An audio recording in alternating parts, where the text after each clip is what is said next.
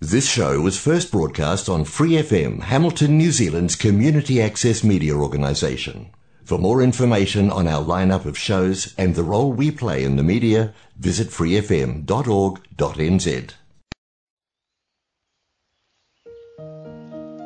现在时间，新西兰夏时制，晚间七点整。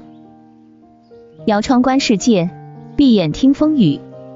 怀卡托华人之声为 Kato Chinese Voices，星月相伴，扫去一天的疲惫，忘掉所有的不开心，唯有希望与努力不可辜负。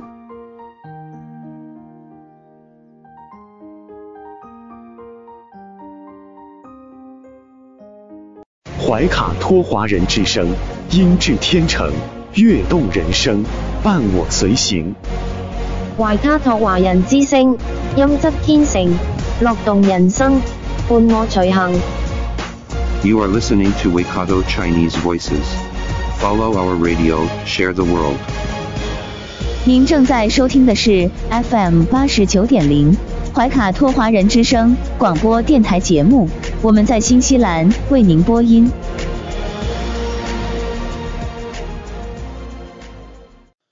亲爱的听众朋友们，大家晚上好！时间来到了二零二二年六月二十一号星期二晚上的七点钟。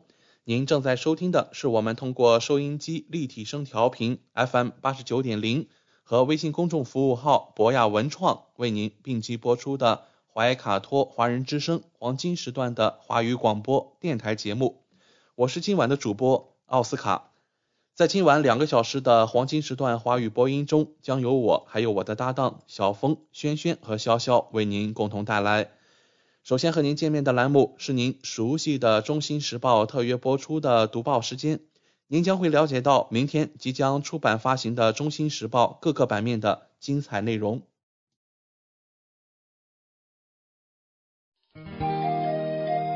关注天下，服务新华，主流视野，时代情怀。读报时间由中新时报特约播出。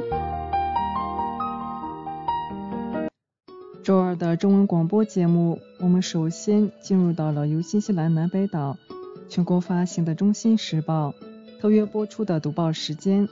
主持人小峰和奥斯卡会在这里和听众朋友们分享明天即将出版发行的《中新时报》各个版面的精彩内容。我们首先来关注一下《中新时报》版号 A 零二新西兰国内新闻。新西兰疫情最新播报。卫生部周二宣布，新西兰有五千六百三十例新的社区新冠病例，还有六十五例新的输入性新冠病例。有三百六十二人因感染该病毒而住院，其中四人在重症监护室或高度依赖病房。约有十七人死于新冠。公开报告的新冠患者死亡总数达到一千四百三十二人。死亡人数的七天滚动平均值为十二人。死者中有九人来自奥克兰地区，一人来自怀卡托，一人来自丰盛湾，两人来自塔拉纳基，一人来自霍克斯湾，一人来自中部地区，一人来自坎特伯雷，一人来自南部地区。周二的病例是通过快速抗原检测 （RAT） 和 PCR 检测发现的。分别位于北地一百六十七例，奥克兰一千六百六十三例，怀卡托三百五十二例，丰盛湾一百八十二例，湖区七十三例，霍克斯湾一百七十九例，中部地区一百七十六例，旺格努伊五十八例，塔拉纳基一百七十三例，东海岸四十二例，维拉拉帕五十七例，首都海岸四百九十三例。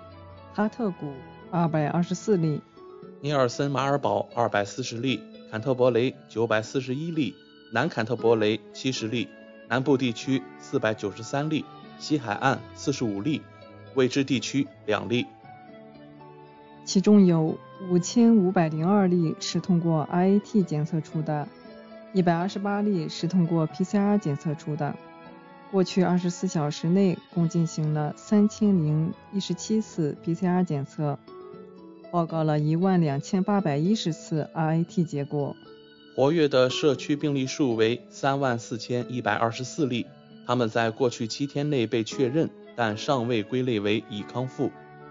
昨天周一有四千零二十四例新的新冠病例，报告了九例死亡。让我们来到《中新时报》B 零二财经版第一篇文章：乳业巨头新西兰恒天然集团继续看好中国市场。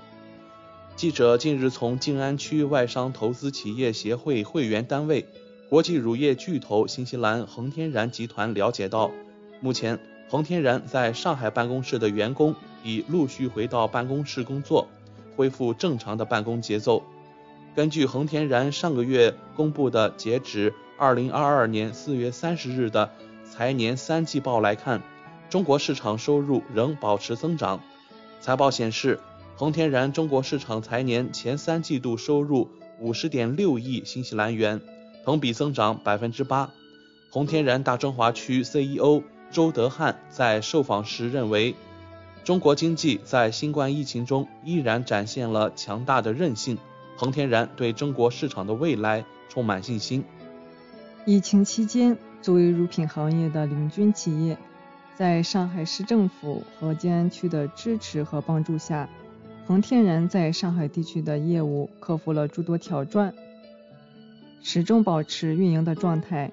恒天然将中国市场不降反增的原因归于疫情下中国经济的持续恢复以及乳制品消费的快速增长。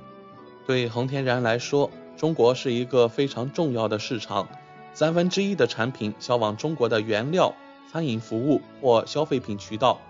据了解，恒天然与中国的关系可以追溯到1973年，而自2005年12月在上海市静安区注册以来，通过与本地客户在营养、创新和可持续发展领域的合作，恒天然在大中华区的业务得到了迅猛的发展。值得注意的是，在后疫情时代，我们也看到中国消费者对健康和营养日益重视，这也推动了市场对于优质乳制品不断增长的需求，同时为我们的专利产品创造了机会，比如益生菌菌株。周德汉表示，接下来恒天然将进一步加大在中国市场原料、餐饮服务、消费品业务等方面的投入。全心致力于与中国市场的长期合作，为中国客户提供可持续、高质量和营养的乳制品。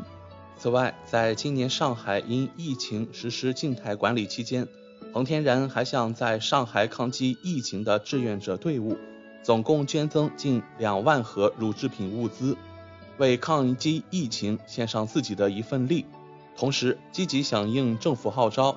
第一时间入选了静安区商委的保供名单，为在这一特殊时期的民生工作保驾护航。在疫情静态管理初期，恒天然也积极开展了社区团购业务，为上海地区超过五万家家庭提供了乳制品套餐。同时，作为本地社区和行业产业链的一份子。恒天然的餐饮服务业务也始终为无数小型企业餐饮提供持续的产品供应和服务支持。展望未来，我们对上海恢复经营的商业活力和繁荣充满信心，也衷心感谢上海市政府及时出台各项纾困措施，全力帮助企业尽快走出疫情造成的影响。周德汉表示。下面来关注《中新时报》。财经版第二篇文章：外商投资数据增加，反映对中国经济的信任。对于美驻华大使称中国防疫政策影响外商投资一事，中国外交部发言人汪文斌回应说，一至五月，中国吸收外资同比增长百分之十七点三，这些实实在在的数字反映了外商对华投资的真实意愿。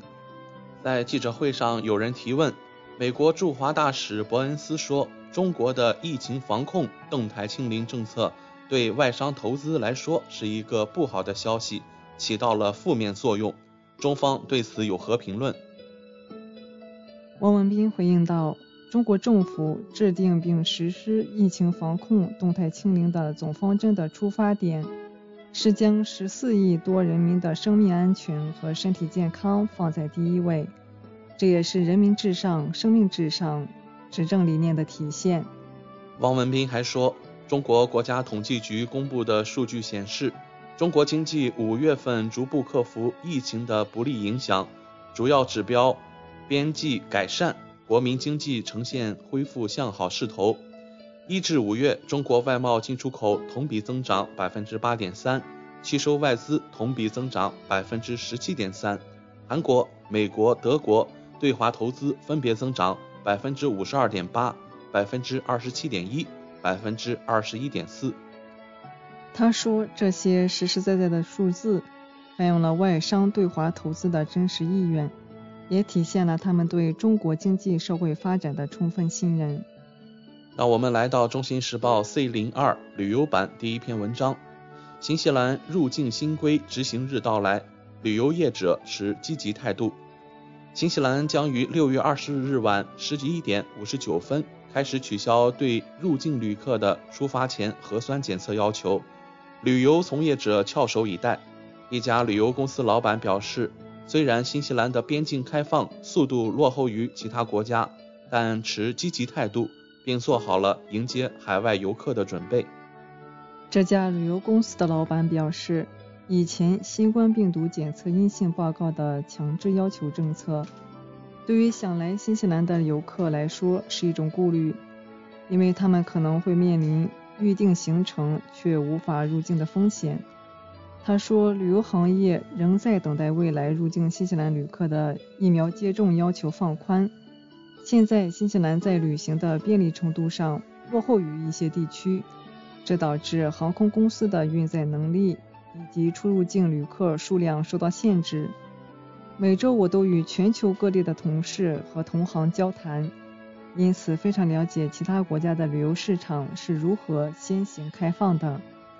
所有人都在说：“来吧，新西兰人，跟上我们的脚步。”该旅游公司老板提醒旅行者，眼下出国游可能仍会面临一些棘手的情况，建议大家在出行前向专业旅行顾问咨询以办理手续。目前，该公司的业务总量已经达到了疫情前水平的百分之八十左右，但员工数量大概只有原来的百分之三十。我们一直与以前的航空合作伙伴保持联系，尽管疫情期间的短暂分别非常遗憾，但现在他们能回归真是太棒了。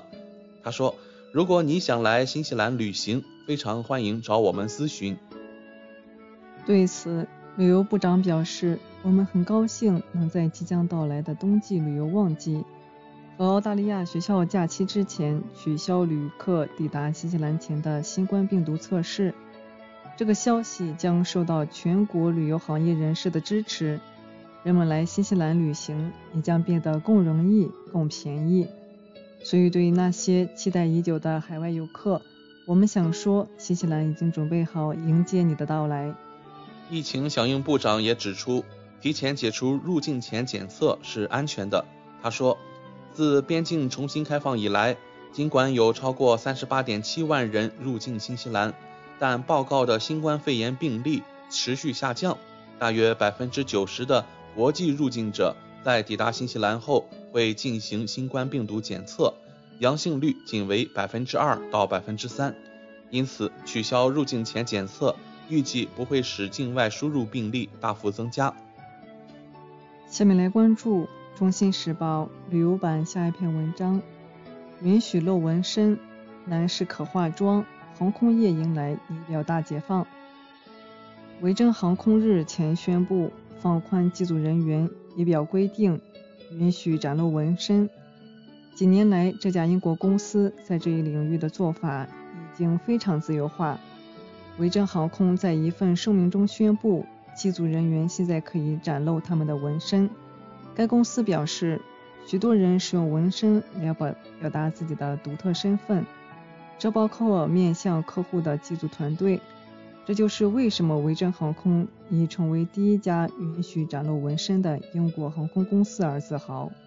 此前，该公司的要求员工穿长袖制服，以隐藏手臂上的刺青图案。而在这一规定出台后，这些员工被允许穿着短袖，露出纹身。如果我们的同事愿意这样与客户接触，就不应该被排除在外。维珍公司首席人力官埃斯特尔·霍林斯沃斯表示。为了符合我们包容和捍卫个性的目标，我们放宽了对所有员工纹身的限制。然而，限制并非完全解除，脸上和脖子上的纹身仍然是被禁止的。维珍航空公司表示，脏话或被认为在文化上不合适的信息，或涉及裸体、暴力、毒品或酒精的信息，仍然被禁止。维珍航空早前已经率先放宽了员工仪表方面的规定。2019年，公司允许女性机组人员不化妆，还准许他们自由选择穿着裤装或裙装。但新西兰航空公司是第一家放宽外在规定的航空公司。从2019年开始，允许空乘人员露出纹身。新西兰航空还曾授权。不能将有毛利传统刺青的求职者排除在外。下面来关注《中新时报》四零三房产版第一篇文章：新西兰引的澳大利亚人纷纷涌入买房，新西兰房市可能将整体走低。但房地产中介表示，在新西兰南部的度假小镇上，豪宅市场仍然很火爆，澳大利亚人纷纷前来购买。上月末从悉尼返回皇后镇的航班有所增加，对中奥塔哥湖区房产的询价似乎也有所增加。房产中介沃克尔表示，由于长期居家办公，悉尼的百万富翁尤其希望搬到中奥塔哥湖区。沃克尔指出，湖泊、河流和山脉是该地区的一大优势。从上个月开始，越来越多的澳大利亚人出现在新西兰。他们中的许多人想要购买小型的生活街区。由于按照海外投资法的规定，他们只能购买五公顷以下的土地，超过五公顷的土地附属住宅用地，将触发海外投资办公室购买土地的审批要求。沃克尔表示，整个新西兰的房市已经开始走低，但如果你把目光投向该地区价值四百万纽币以上的高端物业，情况就不同了。皇后镇国际机场首席执行官格林表示，现在每天有三百名澳大利亚人抵达新西兰，但到月底将达到每天一千人。现在是三十年来最适合滑雪的季节，这里也成为越来越多澳大利亚人旅游和购置房产的地方。有很多澳大利亚人在这里都拥有房产。房地产协会最近也发现了该地区受欢迎的程度。随着远程工作灵活性的提高，越来越多的人移居中奥塔哥湖区地区，享受其生活方式。该地区拥有适合滑雪的季节和相对温暖的夏季气候。无论你喜欢哪个季节，都有大量可冒险的活动。该地区拥有极大的吸引力。位于皇后镇的房产从业者马克表示，自该公司2005年成立以来。澳大利亚人一直热衷于他所在的地区购房。每年这个时候，悉尼和布里斯班的人就会来这里询问和预定滑雪，以及预约看房。他表示，这些买家的花费在一百万至两千五百万纽币不等。在夏季，他们对皇后镇以外的房产更感兴趣，可能是高尔夫球场附近的房产。但在冬季，他们更热衷于购买靠近皇后镇的房产，或者在城镇内购买。价值链越高，奥克兰人和悉尼人的比例就越高。让我们来到《中新时报》C 零四法律版第一篇文章。新任警察部长表示：“我将大力打击帮派和非法枪械。”新任警察部长克里斯西普金斯表示，他将把重点放在帮派和枪支管理。这意味着，如果帮派成员被发现携带非法枪支，他们的资产很快就会被没收。希普金斯对媒体表示，他和新任司法部长已经开始讨论这个问题。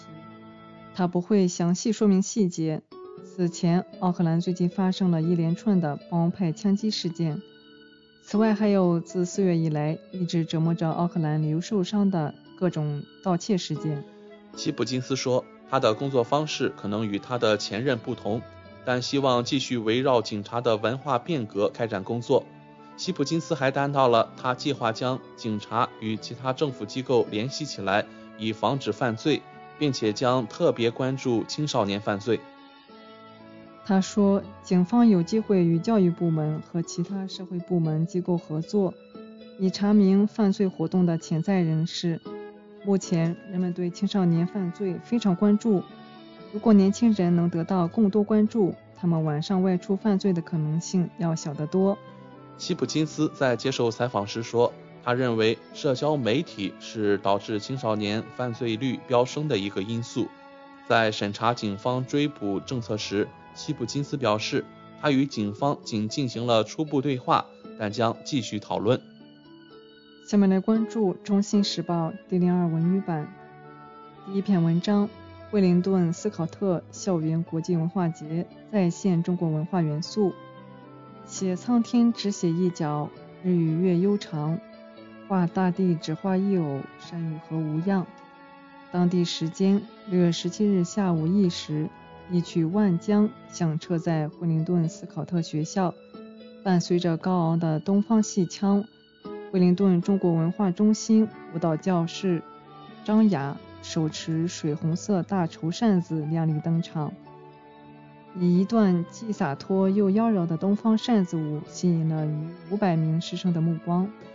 当日正是斯考特学校年度最重要的多元文化盛事之一——国际文化节的收官庆典。惠灵顿中国文化中心再度应邀走进这所百年名校，以一段融合了中国胶州秧歌与中国古典舞元素的扇子舞，将收官庆典的气氛推向了高潮。时值六月下旬，新西兰早已入冬。张雅以热情洋溢的东方扇子舞，将这里的冬日阴霾一扫而光。只见舞者姿态婀娜，彩绸极尽翻飞，刚柔并济的舞姿展示着中华民族质朴热情的民风与坚韧不拔的个性。同学们纷纷被这喜庆热闹的扇子舞吸引和感染。驻足围观之余，更是跃跃欲试，希望亲自体验中国舞蹈的别样趣味。就读小学五年级的华裔小姑娘默默第一个走上前去，以标准的普通话表示自己的奶奶也会跳扇子舞，也一直想尝试这类不仅姿态优美，还很有力量的中国舞蹈。在张雅手把手指导下，默默很快掌握了简单的扇子舞动作。欢快地舞起了一招一式。见此情景，正在一旁围观的五年级小姑娘凯西，既颇为心动，又略感羞涩。刚刚小有所成的默默，自告奋勇当起了老师，给自己的小伙伴传授起了扇子舞招式及其心得。在默默和张雅的鼓励下，凯西很快融入了这段舞蹈和音乐中。用心揣摩中国舞蹈的韵律之美。惠灵顿中国文化中心主任郭松光表示，音乐与舞蹈是直观表达中国传统文化、跨越语言障碍、促成文化交流的最好方式之一。惠灵顿中国文化中心多年来以舞蹈教学为沟通媒介，积极融入新西兰校园文化交流实践中，成功激发了当地中学生对中国文化的浓厚兴趣。二零二二年适逢中新两国建交五十周年，面向年轻一代，着眼于潜在需求的校园文化工坊，当仁不让是持续推动着两国民间交往与友谊沟通的重要途径之一。以上就是今天读报时间的全部内容。在此，我们也感谢中新时报对本节目的大力支持。中新时报 Asia Pacific Times。新西兰南北岛全国同步发行，关注天下，服务新华，即刻关注官方微信公众服务号“中新华媒”，在线读报、华语广播、视频报道，应有尽有。您关心的时政新闻，您关注的生活爆料，您想知道的商业资讯，您想了解的社会百态，离不开您的《中新时报》。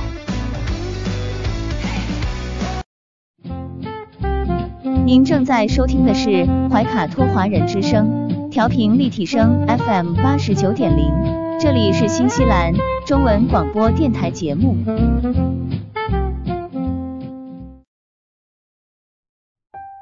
光影随行，戏如人生。怀卡托华人之声中文广播带给您精彩、经典的影视剧和纪录片分享，让我们与您展开一段胶片之旅，共同陶醉于光影世界。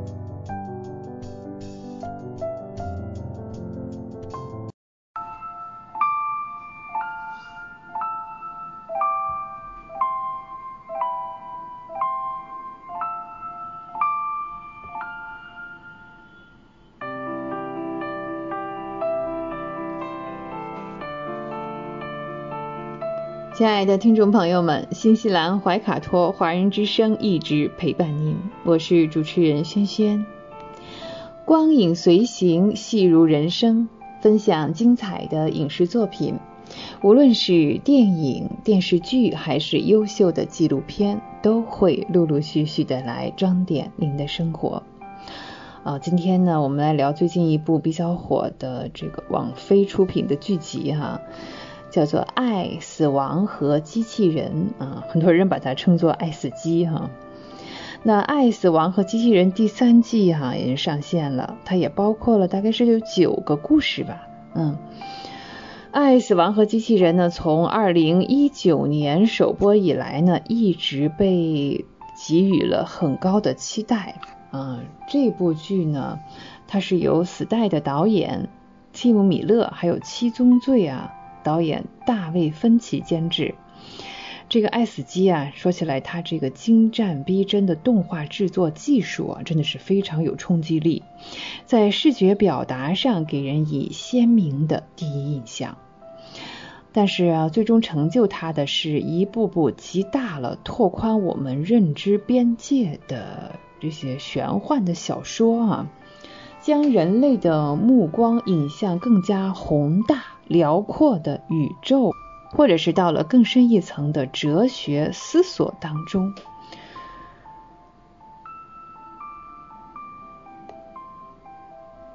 从原版的小说当中可以发现啊，大概有三十三个故事啊，三十三个故事的创作者囊括了许多活跃在科幻界的大咖。嗯，像在啊。《爱死机》第二当中，我们叫自动化客服啊，这个是这个是有雨果奖的得主约翰斯卡尔奇，嗯，改编自他的短篇小说，嗯，还有第二集当中啊，被认为特别出彩的那一幕溺水的巨人，那也是 J.G. 巴德勒的作品，其中呢，首位华裔雨果奖还有星云奖的。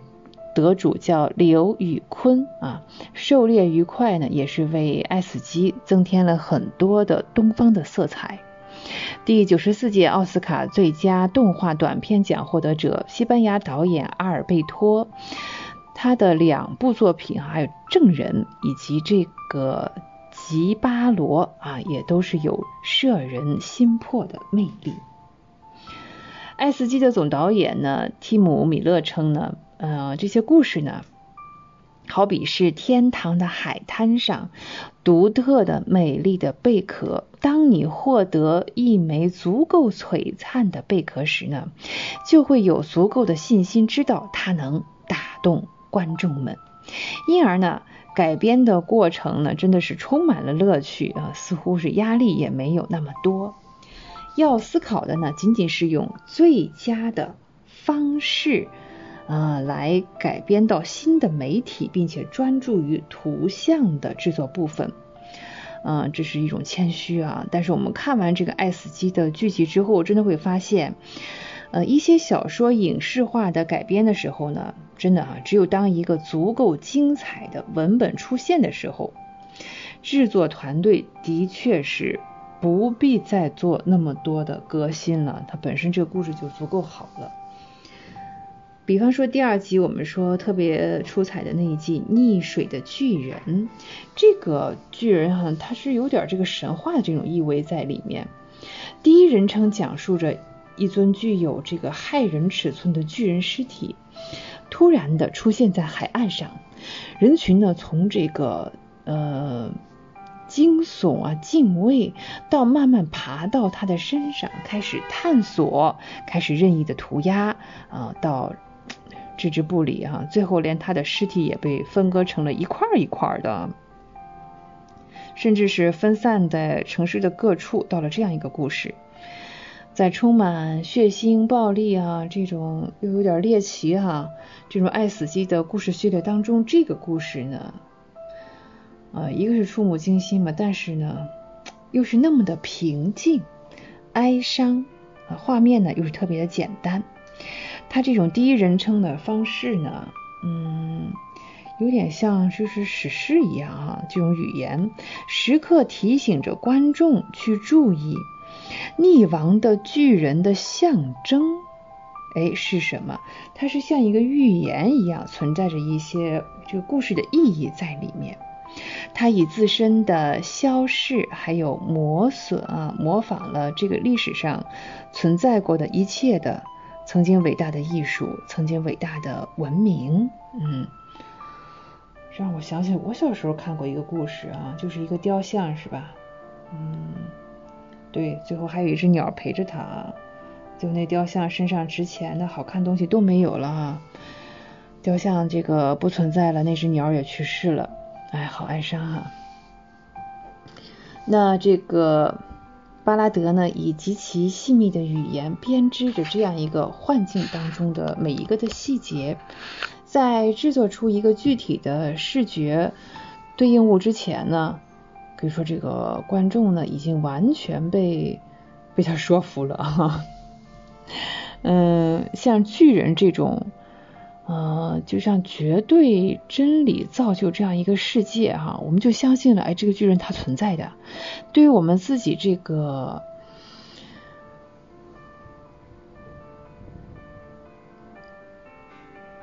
而海滩上哈，过来围观他这些人，只是一些不完美的、微不足道的复制品啊，是这个巨人的复制品。巨人被毁的形象呢，这是一种，哎，非常绝对的孤独啊，仿佛一艘船被抛弃在空旷的海滩上。海滩特别安静哈，死寂，连海浪的声音都没有。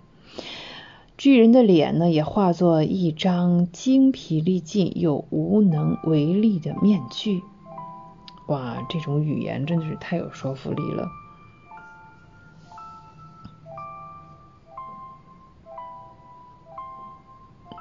也正是巨人本身所经受的这些，包括人对他的围观也好，哈，对他的这个不尊重，对他的侮辱，在我们眼中反而让他看起来更像一个人了。尽管呢，在嗯事情过去之后，那些去海滩围观过的人至今还记得这个巨人，但是在他们的记忆当中啊，那可能只是一个巨大的怪物。嗯，但是在我啊第一人称这个叙事当中呢，巨人还活着。我经常梦到他，一个巨大的人物大步穿过小镇的街道。在他返回海洋之前，哈，一片一片收集起自己的碎块。哎呀，其实，在第三季当中也有一个类似于溺亡巨人这样一个怎么讲啊，又很有诗意的，又很有精神意涵非常突出的这么一个作品啊，叫《机器的脉搏》，也有翻译成别的名字啊，说恰是那台机器脉冲的。这个颤跳也有翻译成这个名字的啊。那机器的脉搏呢？嗯，原著呢也是得了雨果奖最佳短篇小说奖。它的许多描述都基于天体知识，有着四百多座活火山，又不断的受到木星强大的潮汐力和磁场干扰的木卫呢。一直被视为是这个最恐怖的卫星。书中呢多次出现了像这个硫磺啊、二氧化硫啊、幻化这种奇观，也是这个木卫真实的，它的物质构成也确实是这样子。机器的脉搏的示范作用呢，或许在于呢，嗯，怎么说？看看我们这个想象力能够走多远吧。我们应该怎样用非常的常识去构建一个神奇的幻境？第三季的这个《爱死机》当中呢，制片人大卫芬奇也是亲自下场，和当年这个搏击俱乐部的对编剧，呃。当时也是改编了另外一部就《糟糕之旅》啊，这是大卫芬奇首次呢担当动画导演的作品。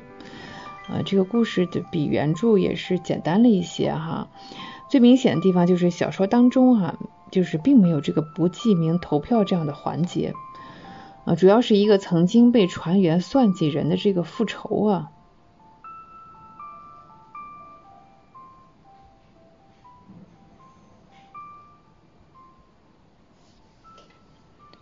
我们要说要想探索这个《爱死机》啊，这个作品剧集吧当中的玄妙和魅力，感受它的象征啊，我真是所有人每个人看了可能都不一样的收获啊。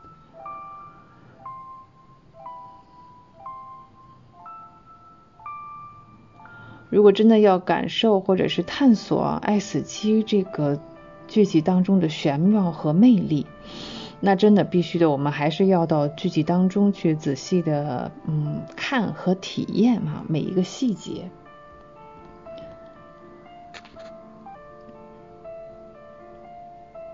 在第二季当中有一个自动客户服务，哇，有没有想起了我们现在叫一打电话啊？这些服务电话都是这个样子，什么什么请按几，什么什么请按二，什么什么请按三，对，嗯。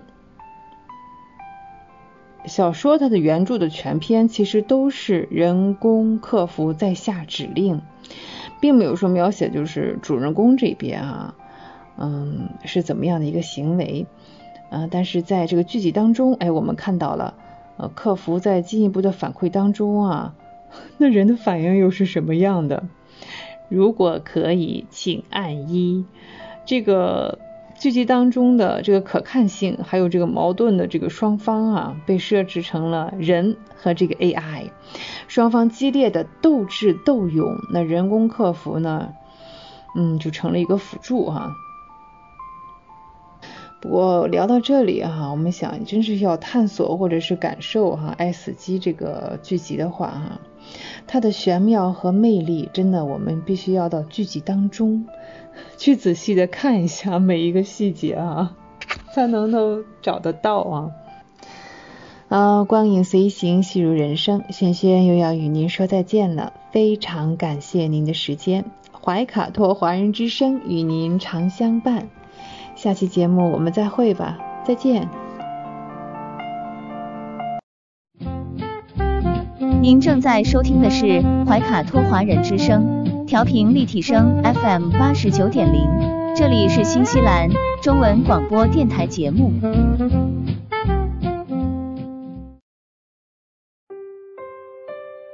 我是您的私人健康顾问，我也是您的保险索赔专家，我更是您的家庭风险管理和理财专家。丽丽谈保险，每周二晚上七点半准时与您相约怀卡托华人之声。亲爱的听众朋友，大家好，欢迎来到您熟悉的莉莉谈保险专题时间。我们邀请纽西兰顶尖的专业保险和理财专家莉莉女士，与收音机前和正在线上收听节目的新朋友、老朋友们打个招呼。各位听众朋友们，大家晚上好，我们又见面了。嗯，我们知道您是全球百万圆桌 MDRT 顶尖会员。纽西兰第一位获得全球华人金融保险业最高荣誉国际龙奖 IDA 白金奖的保险顾问，新西兰保险行业大奖 Ascent 最高奖项白金奖和 Apex 最高奖项白金奖的获得者，很高兴您做客我们的节目。谢谢阿斯卡。嗯，丽丽晚上好。之前的节目中啊，我们聊到了医疗保险中对于怀孕生产方面的保障。今天请丽丽来跟我们聊一聊医疗保险中垫底费的问题。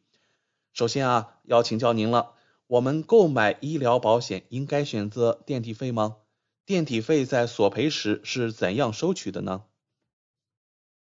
嗯，谢谢奥斯卡。对，今天呢，我们借这个机会来聊聊垫底费，因为这是我们每一天工作中都会遇到的问题。嗯，我们每一位客户在购买保险的时候呢，但凡是在考虑这个医疗的保险，就会牵扯到垫底费的问题。那么垫底费呢，很多的客户对垫底费他不是很理解，然后呢，并且呢，可能。如果是在没有接收到正确的建议的时候呢，可能对垫底费的选择呢也容易出现错误。首先呢，我们购买医疗保险是否应该选择垫底费呢？我个人的看法是都应该选择垫底费，但是呢是看根据个人的情况，看垫底费多少对我们来说会比较合适。首先呢，我给大家讲一下医疗保险中的垫底费呢，它分成两个部分。嗯，因为我们之前在节目中呢有谈到过，医疗的保险呢大部分。高端的医疗保险，我们绝大多数人在购买的时候呢，会一定选择的两个部分，一个是看专科做检查，另外一个呢是住院跟做手术。那么我们绝大多数人购买医疗保险都会选择这两个部分，看专科做检查，加上住院跟做手术。所以呢，垫底费的应用呢也会存在这两个部分。我们可以在看专科跟做检查的部分选择垫底费，也可以在住院跟做手术的部分选择垫底费。那么问题就在这里，我们是否两边都应该选择垫底费呢？还是我们有一边不应该选择垫底费呢？有些人市面上的这个医疗的保险呢，它有分两类的公司，一类的公司呢是它这个垫底费的选择呢是非常的灵活，你可以自自愿选择这个垫底费，所以呢我们可以选择在看专科跟做检查方面。选择垫底费有或者是没有，通常是两个档，零垫底费就是没有，还有两百五十块钱是有垫底费。然后第二个呢，就是我们在住院跟做手术方面，我们也可以自由选择这个垫底费，那这个档就会比较多了。大多数的公司呢是零、两百五十块钱、五百块钱、七百五十块钱、一千块钱、两千块钱、四千块钱，甚至于更高。那么所以呢？第一类的公司呢，就是我们可以自愿的去选择是否要在看专科跟做检查，或者做住院跟做手术上面添加垫底费。那么垫底费顾名思义，就是我们在索赔的时候我们需要自付的，或者叫自付额，我们英文中叫 excess。如果大家有买汽车保险的，大家就对垫底费这个概念一定不陌生了，因为汽车保险里面呢一定也会有垫底费，包括我们买房屋保险、财产保险、汽车保险都会有垫底费。那么很有意思的是呢，可能像房屋财产、汽车类的保险的垫底费呢是每次索赔每次付，可是呢我们在医疗保险的这个垫底费呢一年只需要付一次。那这个年的计算呢，无论是以保单年或者是索赔年计算，它都是一年只需要付一次。那么刚才我提到了第一类的保险公司呢，就是我们在看专科跟做检查、住院做手术可以任意选择垫底费。第二类的保险公司呢，它在专科检查部分。它有强制性的垫底费，通常是两百五十块钱。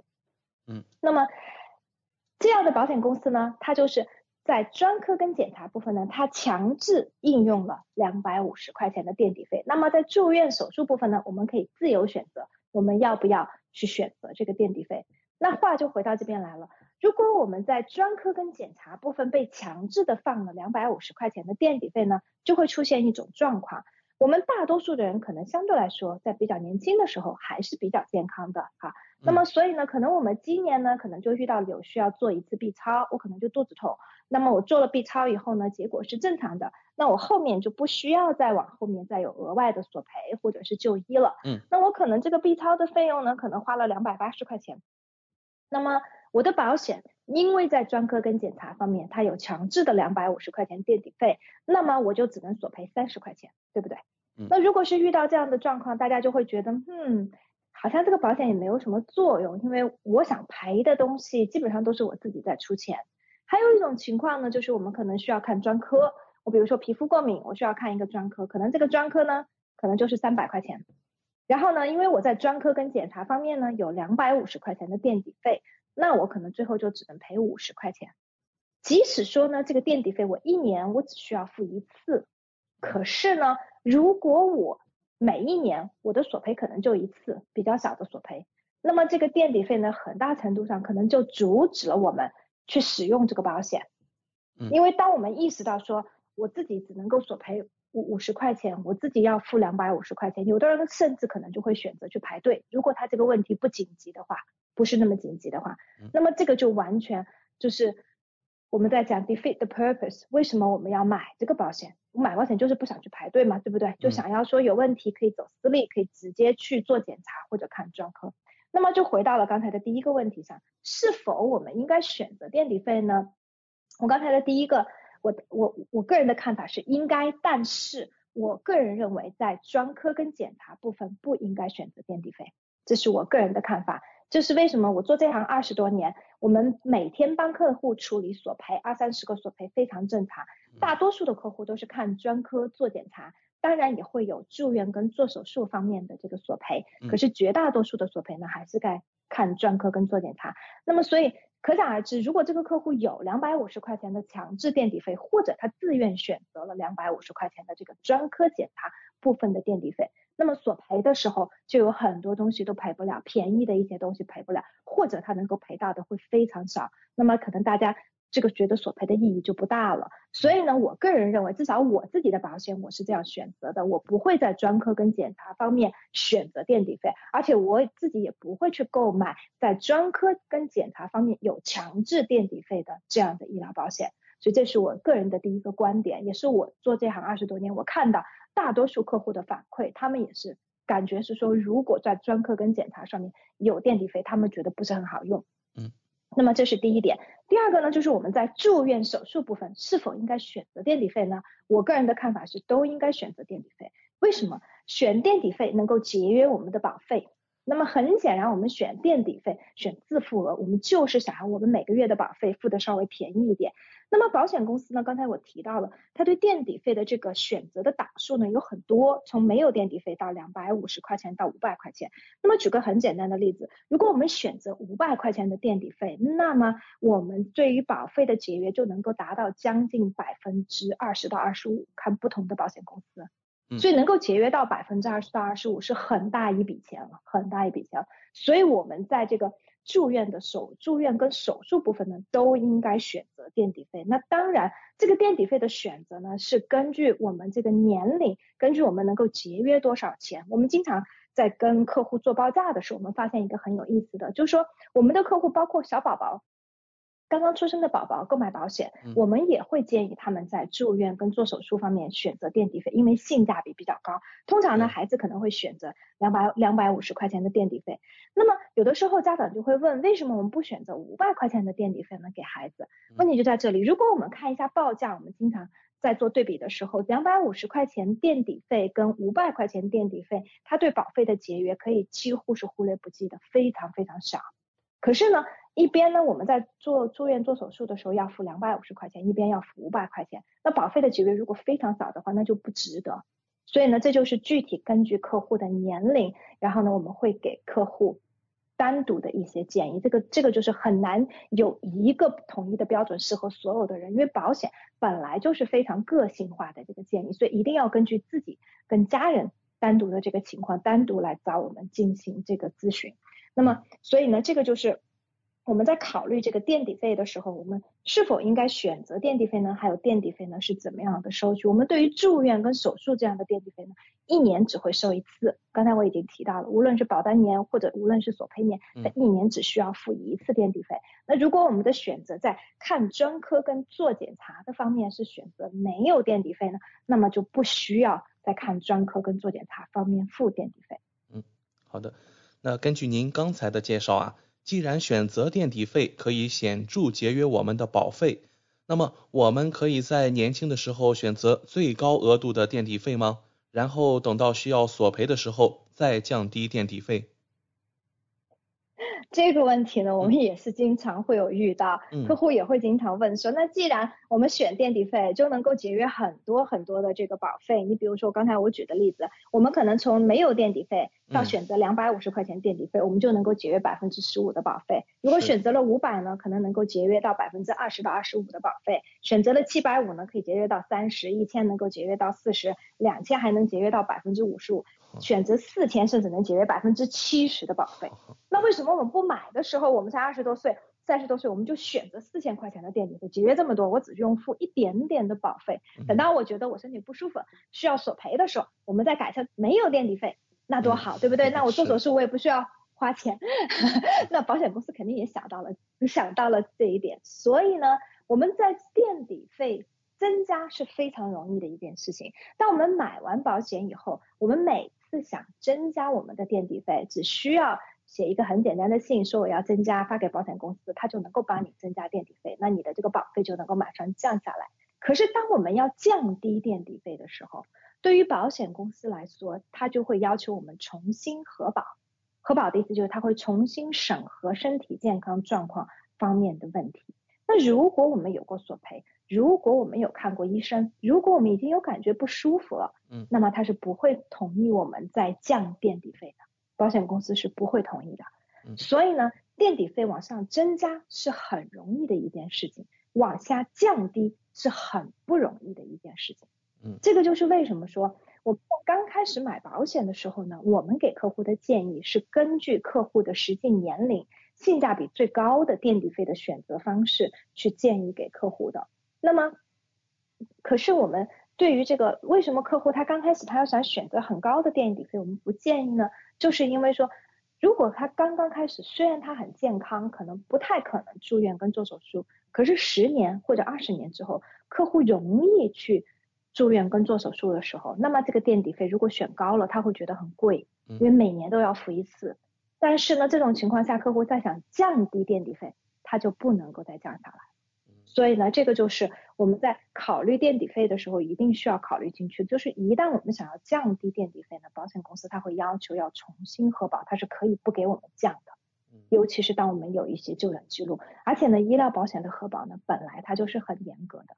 然后呢，对于我们所有的这个有过看诊记录的，无论我们有没有确诊任何东西，只要有症状的，它都有可能作为我们在核保的时候免责或者是拒绝我们的。这种任何的这种情况都有会导致这种啊核保的时候造成就是被拒绝或者会有免责都都会都会出现。那所以呢，这个垫底费的选择它其实很有技巧，非常有技巧。我经常能够看到客户不是我的客户，然后呢客户过来找我，他保险没有从我这边买，然后呢发过来保单让我帮他看，有通常是两种情况，第一种情况是为什么我的保险那么贵？我的保险好贵，我之前遇到一位。又到一位啊柬埔寨的一位客户，保险在南石之星购买的这个保单，买了可能有三十年了，然后也没有人照顾，从来都没有人给他们做过这个 review，然后呢做过这个保单的这个呃复检，然后呢他们当时来找我也是因为朋友介绍，然后来见我之后呢就跟我讲。丽丽啊，我觉得这个保险呢很实用，而且我也用到。你看我做过心脏的手术，我也得过癌症，我都有用到这个保险。而且我也觉得我不能够没有保险，又很重要，我必须得把它留着。可是我越来越付不起了，这保险实在是太贵了，确实是贵。然后我看了他的保单之后呢，然后我就问他说：“你原来的保险顾问呢？为什么你从来没有做过 review？” 他说：“我保险顾问卖了之后就就不做了这一行，所以我也找不到是是谁。”然后呢，我索赔，那我就直接找保险公司嘛，也没有问题。然后我就跟他讲，我说那我说首先呢，你肯定是不能换保险公司，因为你有一就医记录。第二个呢，你想要节约钱，有一个很好的办法，我们帮你增加一个垫底费，你就能够节约，节约多少？百分之五十的保费。嗯。然后呢，最后就帮他加了一点垫底费，他就真的节约了百分之五十的保费。然后呢，他跟他家人出门的时候就很高兴，从我公司出去的时候就跟我讲，你什么时候来我店里啊？我请你吃面包，因为他们是开面包店。然后，所以呢，有的时候就是我们在帮客户看他们已经购买的这个保单里面呢，有一些地方从我们专业的角度能够看得到，怎么样去做性价比最高，能够明显的帮客户能够节约钱。嗯。呃，还有这样一种情况，为什么我的保险和我朋友的保险都有同样的垫底费，但是我在做胃肠镜的时候需要支付垫底费，而我朋友不需要支付呢？这个问题问得好，我们也是很多时候经常能够遇到客户来询问这样的问题，甚至于说我们自己的客户，因为在两家不同、三家不同的公司购买，有时候也会遇到这样的问题。这个问题呢，就是。纠结于在保单保险公司的保单，它的定义不一样。首先，我给大家解释一下，刚才在讲到这个垫底费的时候呢，我们已经提到了垫底费呢，它有两个部分，它可以应用垫底费。一个是住院手术部分，另外一个是专家检查部分。那么首先呢，我们假设我们在专家检查部检查部分是没有选垫底费的，大家都没有选垫底费，我们的垫底费呢仅仅是在选择在住院手术部分，对不对？嗯。那么住院手术部分呢，那么理论上来讲呢，那我们做检查，对不对？我们又没有住院，也没有做手术，是不是就不应该付垫底费呢？这就是很多人会觉得很奇怪，为什么我做 CT，CT 算是检查，对不对？核磁共振我们也算是检查，我们做肠镜、胃镜也是检查，纯粹的检查。可是为什么我需要付垫底费呢？我在我住院跟手术部分，我选了一个一千，或者我选了一个两千的垫底费。可是呢，为什么我要做 CT 要做核磁，变得我大部分钱我要自己付，我要自己去付这个一千，付两千块钱，我 CT 就是一一千块钱可能，那等于我垫底费全部自付。那么这个就是归根到底在保单的设置上面，它的定义，检查的定义是什么？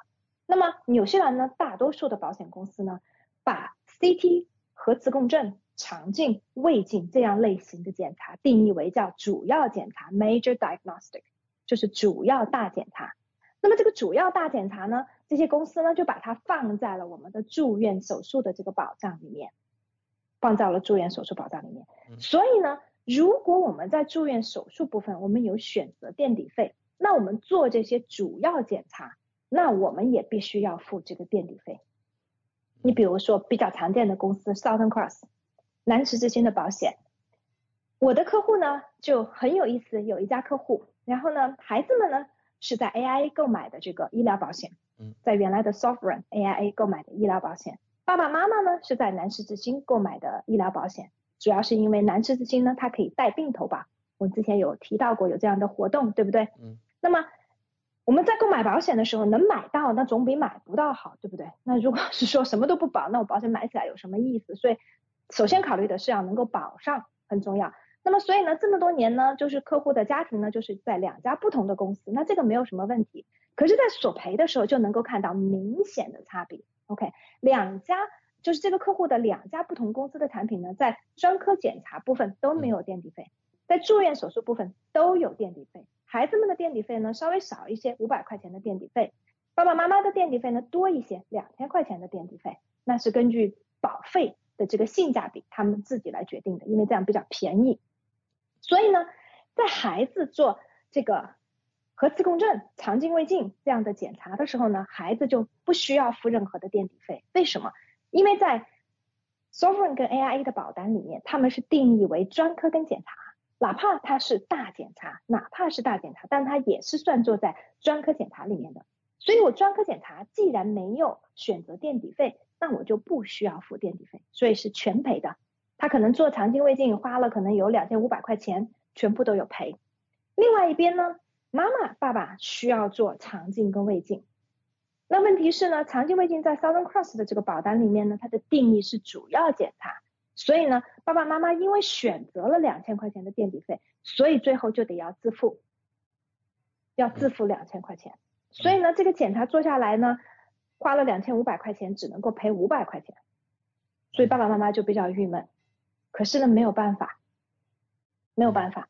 为什么？因为我们的保险公司，我们的保单，我们就选择的是这个保单。所以我们经常有时候会遇到客户过来问我们说。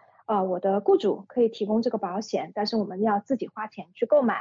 但是呢，雇主有提供一点点的折扣。然后呢，或者呢，我自己这边可以单独购买另一份的医疗保险，两个有什么差别？经常会遇到客户问这样的问问题。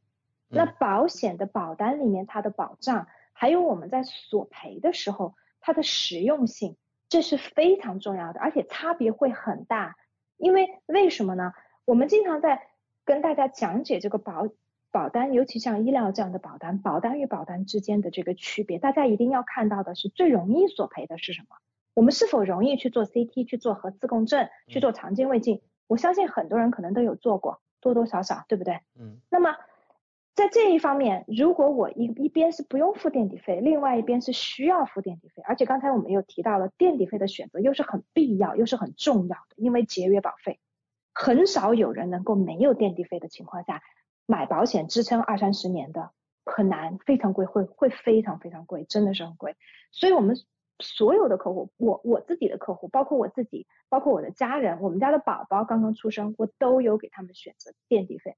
那垫底费的选择既然是不可避免的，在我们这个为了这个节约保费方面，那么我们在选择垫底费的时候，我们就要考虑到什么样的情况我们可能会需要付垫底费。那我们是否愿意这样的情况我们去付垫底费呢？还是我们希望是说相对来说我们一些做的常规一些检查，我们都不希望去付垫底费？那这个就是我们也是在考虑选择这个保险公司保险计划一个比较重要的。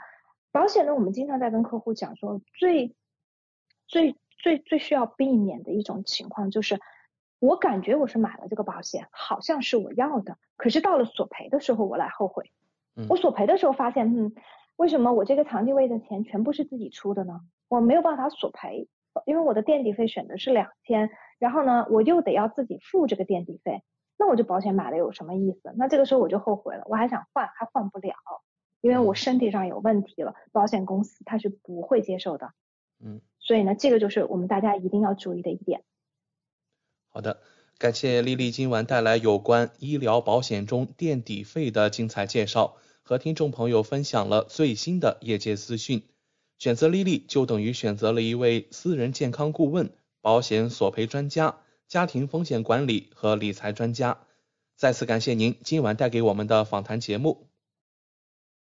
谢谢大家。如果大家下来呢还有额外单独的疑问，或者对自己所购买的保单中的垫底费的问题不太清楚，欢迎大家单独跟我联系。可以呢添加我的微信，搜索我的手机号码零二一八九六三五八，或者我的微信 ID n z l e e l e e，然后单独跟我咨询。嗯，好的，谢谢丽丽。我们下周老时间和大家空中电波相见。谢谢大家，下周见。跟丽丽买保险，关键时刻从来不会让您失望。听众朋友不但可以在每周二晚间七点半收听到丽丽在怀卡托华人之声的专题节目，还可以在每周出版发行的《中新时报》财经、保险、金融版面找到丽丽的专栏文章和联系方式。我是您的私人健康顾问，我也是您的保险索赔专家。我更是您的家庭风险管理和理财专家，丽丽谈保险，每周二晚上七点半准时与您相约怀卡托华人之声。怀卡托华人之声，音质天成，悦动人生，伴我随行。怀卡托华人之声，音质天成，乐动人生，伴我随行。You are listening to Waikato Chinese Voices. Follow our radio, share the world. 您正在收听的是 FM 八十九点零怀卡托华人之声广播电台节目，我们在新西兰为您播音。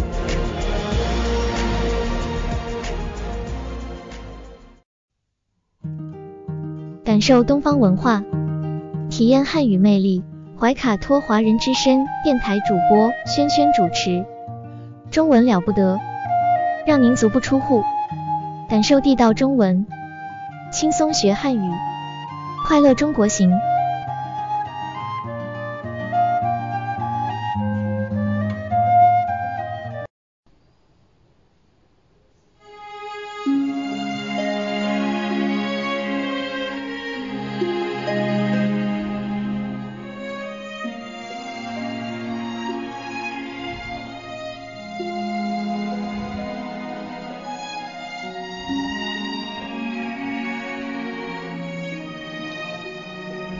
爱的听众朋友们，这里是怀卡托华人之声为您效劳。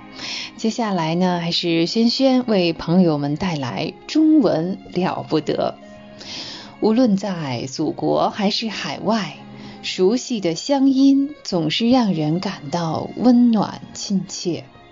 中文不但博大精深，而且好学好玩，很有趣。比如我们这个小栏目的名字。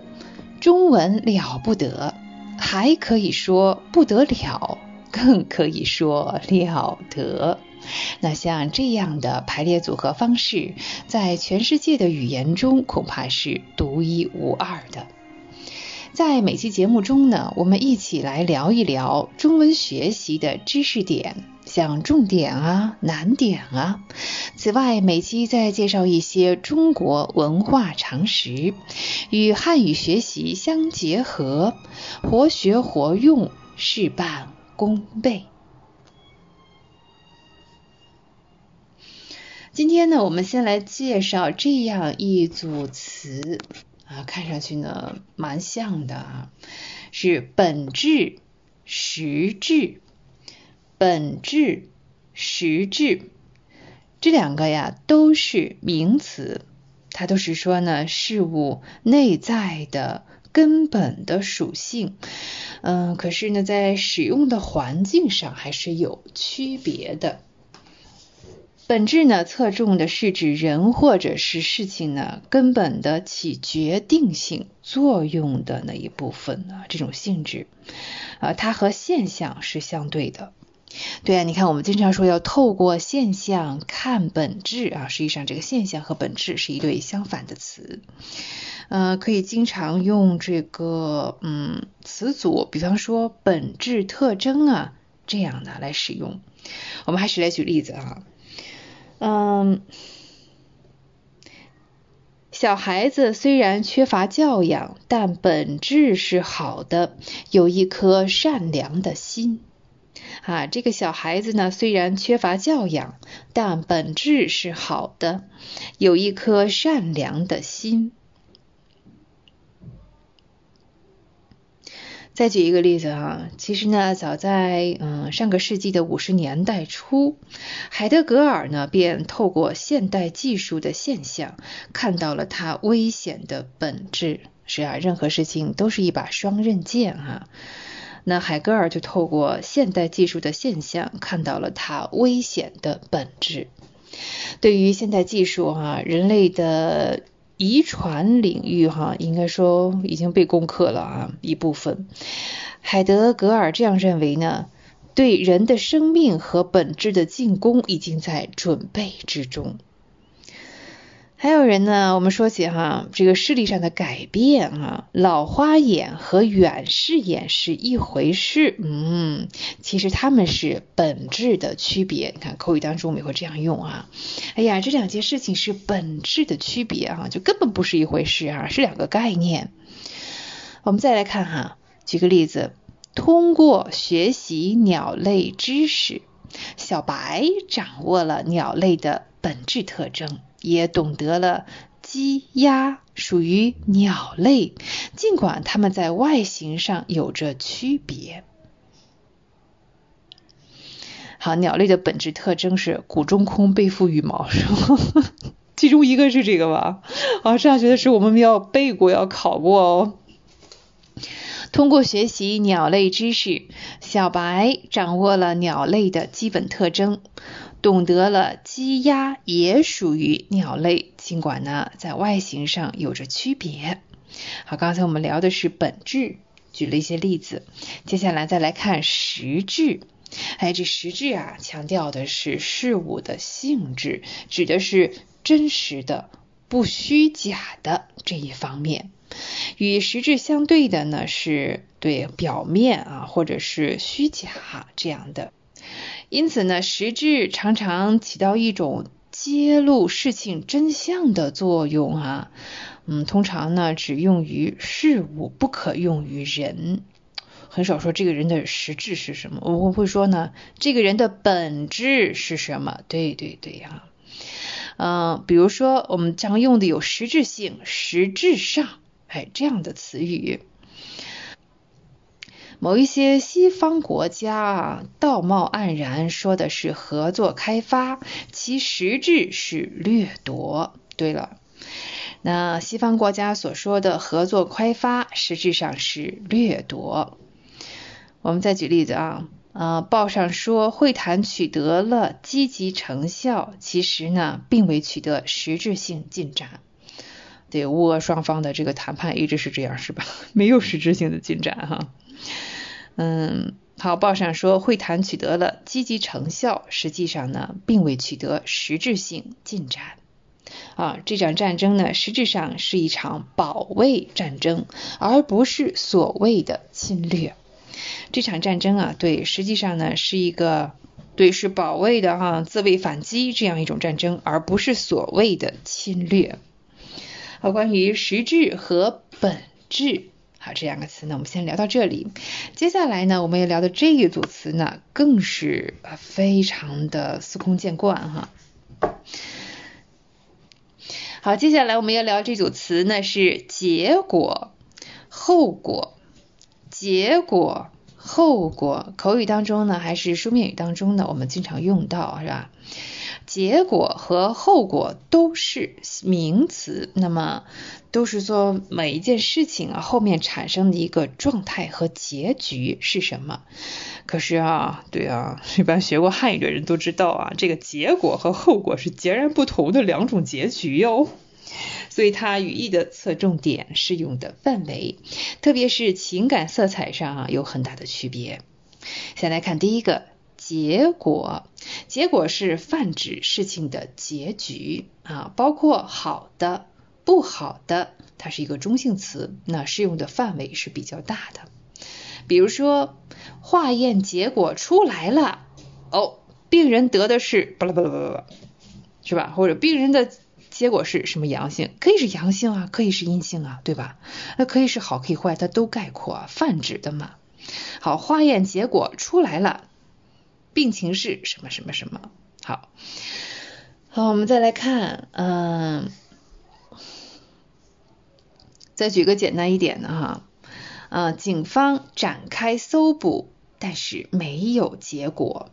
嗯，警方展开搜捕，但是没有结果。再看，小白把书借给我们，还邀请我们下一次。一起来玩儿哇！这一结果让我们喜出望外。小白把书借给我们，还邀请我们一起来玩儿。这一结果让我们喜出望外。嗯，我们刚才聊这个海德格尔对现代技术的一些看法哈。海德格尔认为呢，把语言对象化为信息工具的结果，将是语言机器对人的控制。嗯哼，这个是五十年代的推论哈，但是现在是不是已经出现这种现象了？对啊，成为一个社会问题了。把语言对象化为信息工具的结果，将是语言机器对人的控制。好，聊完了结果，我们再来聊后果。后果啊，它侧重于不好的结果啊，它就不是泛指了哦，它也不是一个中性词，它是一个贬义词，所以它适用的范围哈就小了。后果，大规模的野生动物毁灭会引起一系列的连锁反应，产生严重后果。对呀，后果不堪设想，我们经常这样用是吧？嗯。哦，大规模野生动物的毁灭会引起一系列连锁反应，产生严重的后果。再看啊，现代技术的真正危险，并不在于诸如原子弹爆炸之类可见的后果，对，而是一些怎么说啊看不见摸不着的哈，而在于它的本质中。我们刚刚聊过本质，对吧？嗯。而是在于它的本质中，嗯，已经包含着这种对待事物的方式，对，好，这是结果和后果。那其实呢，结果还有一个用法是后果没有的。结果呢，还有一个连词，哎，它可以作为连词来使用，除了名词之外，表示在某一种情况下或者条件下啊，就会产生这样一种结局。啊，还是举例子哈，法国啊，据说有一位园艺家哈，将耳机戴在一个西红柿的上面，让西红柿呢每天去这个听三个小时的音乐哈，结果这个西红柿呢竟然长到了二点五公斤，那合成我们这个中国的单位啊，就是五斤呢，一个五斤的西红柿创造了世界纪录。法国一位园艺学家呢，将耳机戴在一个西红柿上面，让他每天欣赏三个小时的音乐。那结果呢，这个西红柿长到了二点五公斤，创造了世界纪录。好，那结果在这里是作为一个连词来使用的哈，是说这个西红柿听音乐之后，啊，发生了什么样这个惊天动地的变化哈。好，今天呢，我们关于这个汉语的知识呢，先是聊了这样一组词“本质”“实质”，接下来呢，我们又比较了结果和后果。好，接下来呢，我们将进入下一个小单元——中国历史文化，我们的大型系列节目。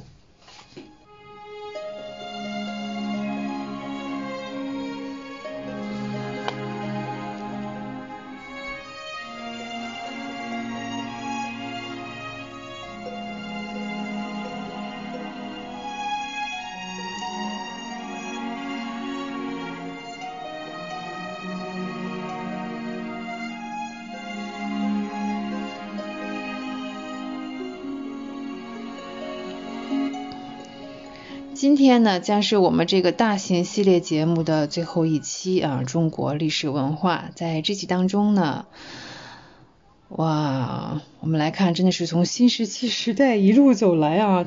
就是说老百姓的话说，爱信不信啊，我们中国人、中华民族是做到了。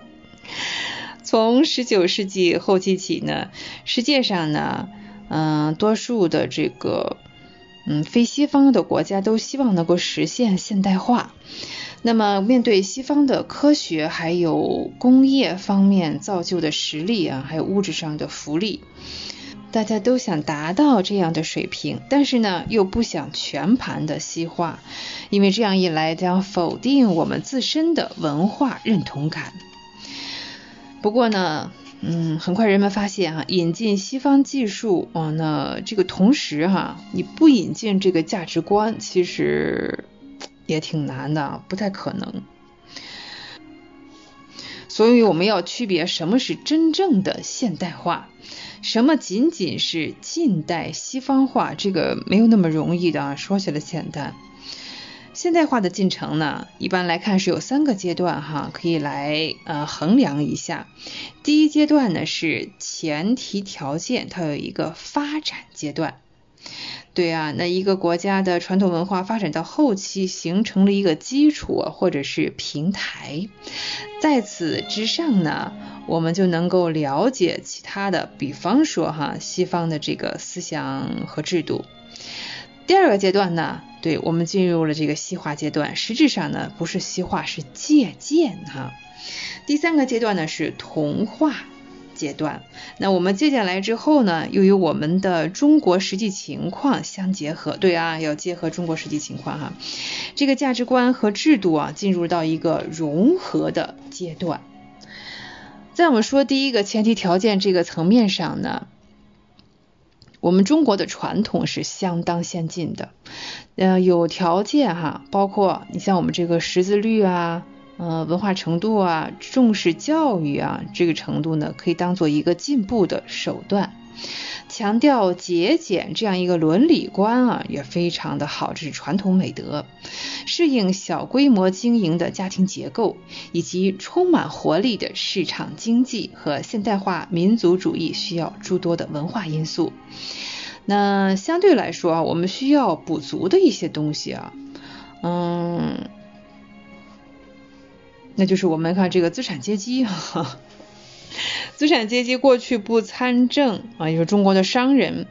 不过呢，商人没有政治上的权利也是有原因的啊。所谓如虎添翼啊，这是后患无穷的事情。中国的地方社会呢，嗯，要形成并且提供一个稳定的基础，哎。这一点是在十九世纪的这个动乱，还有之后的这种还是比较混乱的社会秩序哈，所证实的，呃，人民这个基础是多么的重要啊，百姓的稳定和团结。比如说我们刚才提到了，比如说我们前期节目提到过的孙中山先生，嗯，当时的中国社会呢，被他比喻成一盘散沙啊，没有凝聚力。嗯，是啊，近代嘛，科举精英掌管政府，视外国人、洋人为蛮夷，根深蒂固的以为呢，天朝上国这样一种算是优越感啊。因此，长久以来被视为中国杰出成就的儒家文人政治啊，反而成为了我们在这个现代化当中的一个主要的障碍。直至清王朝终结之后啊，我们看传统的知识分子啊给出的比较合理化的建议呢，也只是说对于儒家学说的一些其实很有限的一些改造哈。大规模的西化和同化啊，嗯，应该是鸦片战争结束七十年之后，哎，清朝呃彻底这个结束了哈。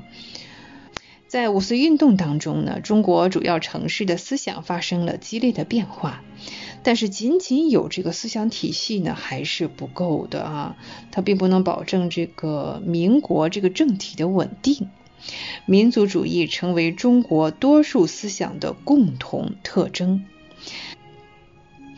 国民党在黄埔军校以及北伐期间呢，还有建立南京政府期间呢，呃，应该说是利用了不少哈民族主义这方面的势力。其他的这个团体啊，也可以利用这一点。嗯，直到我们上期聊的1949年，我们中国共产党取得了最后的胜利。嗯，将中共的党员干部哈。这个是应该说是运行一个庞大的中央集权的国家机器，哎，这已经到了一个新的历史阶段，以马克思和列宁的理论代替了儒家学说，党的基层干部代替了儒家士绅，对呀，哎，这也挺有意思的啊，这个说法是挺有意思的啊，但是这种解读啊，可能也过于简单了啊，我们刚才那个说法，共产党强调的是科学。对啊，是系统的、科学的唯物主义阶级斗争和在未来建立理想的社会秩序。这里呢，有没有到刚才聊过的一个词啊？叫本质。是的啊，共产党呢，跟这个儒家关注的像形而上啊，什么社会和谐呀，什么古代的那些啊，有本质的区别。是的。嗯，共产主义自身在中国被吸收运用的过程呢，也是一个调整融合的过程。马克思预言啊，社会主义革命会在资本主义矛盾最为尖锐的先进集体中爆发。果然如此。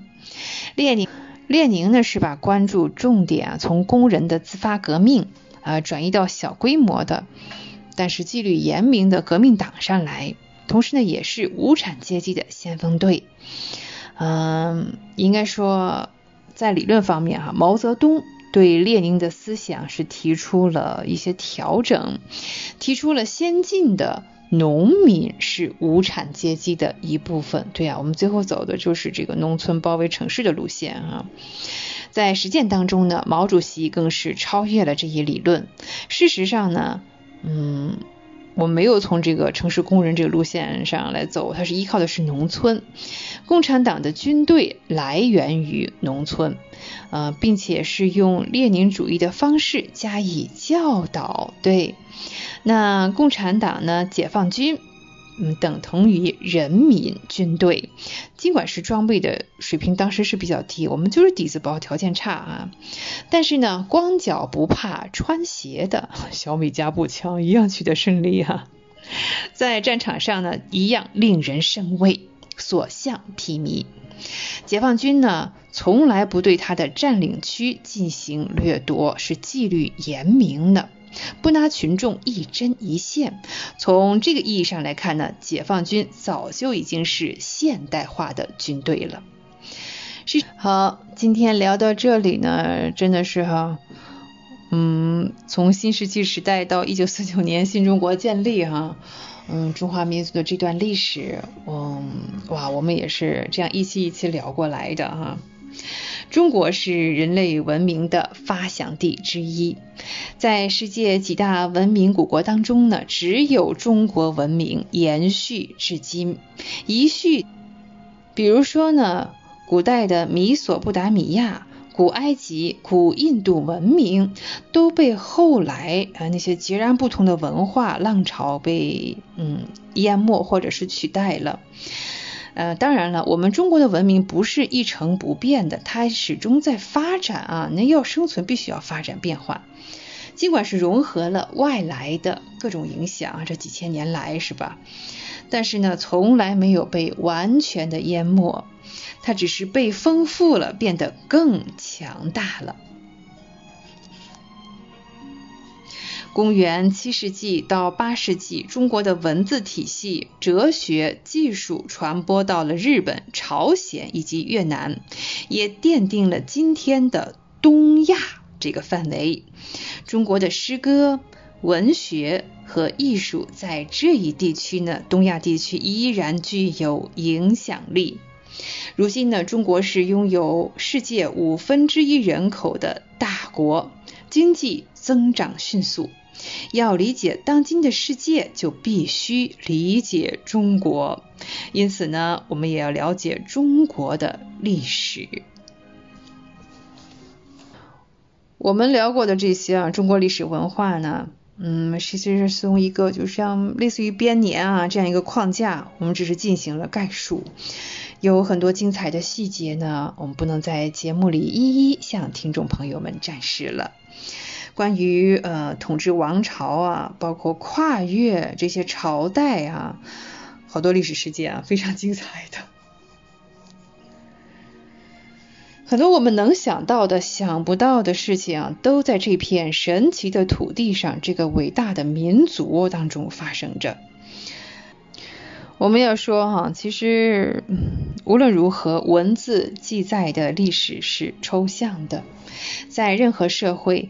变化或者是稳定，都是亿万人情感和行动的一个综合结果。每个人都生活在家庭之中，那。那家庭呢，又通过社会关系与更广泛的社会国家所相连。我们说有国才有家哈。为了生存工作啊，我们要遵守一些规则，保护和制约。那这一类关系的总和，也决定着一个国家发展的方向。历史学家哈，至多能了解过往历史的一二啊，文字记载的只是一部分。在中国，尽管近代之前的文献记载多于其他国家，嗯，绝大多数人呢，哎，还是没有被记下名字的多，是吧？嗯，通过现存的文献啊，来书写中国的历史啊，这是就是要通过一幅。破碎的，有些甚至是遗失的这个拼图啊，再拼回一个完整的图像出来。以过去的眼光呢，来观察某一段历史呢，嗯，还是蛮困难的。我们今天的假设啊，还是充满了一些自己的臆想在里面啊。大家听这个轩轩的节目，应该有这种感觉啊。有的时候轩轩也是神神叨叨啊，有点儿。好，比方说哈。咱们就是按照这个时间线来讲哈，中世纪，哎，德国汉堡一位商人的这个生活情况。那我们再看那时候啊，南宋时期杭州的一位商人，那他的生活呢，对他的家庭啊、社会呀，他这个世界观呀，嗯，更难知道了呀，也更难比较了，是吧？嗯，我们可以从这个原始的文献当中发现一些呃简单的缘由吧。因此啊，你像诗歌啊、哲学、散文、小说中的场景呢，常常会被间接或者是直接的引用。那当时这些文字提供了直接的窗口，我们可以借此呢，呃，去猜测或者是呃想见吧，历史上的中华民族的实际思想与情感。这一切呢，都照亮了历史，也提醒着我们，生活在呃一千年、几千年以前的中国人，和今天的我们，有着同样的希望、恐惧、喜悦、悲伤。尽管呢，人类经验受到文化模式和社会形态的巨大影响，我们还是能够体会到这些共有的情感。在这里呢，我们也要再一次感谢听众朋友们啊、你们的耐心与陪伴。中国的新石器时代呢，萌芽于公元前的六千纪。对我们第一期节目就是从这里开始的，啊、一直到今天我们聊到呃新中国的成立，啊，时事万千，感慨万千。在世界上数以千计的旧石器时代的文化中啊，仅是为数不多的文化能够把农业、制陶、驯养家畜啊，和磨制石器相结合。嗯，我们将这个暂且是视为了新石器时代的一种特征。嗯，不知道大家还有没有印象了？我们在第一期介绍中国历史文化节目当中啊，介绍过这一段。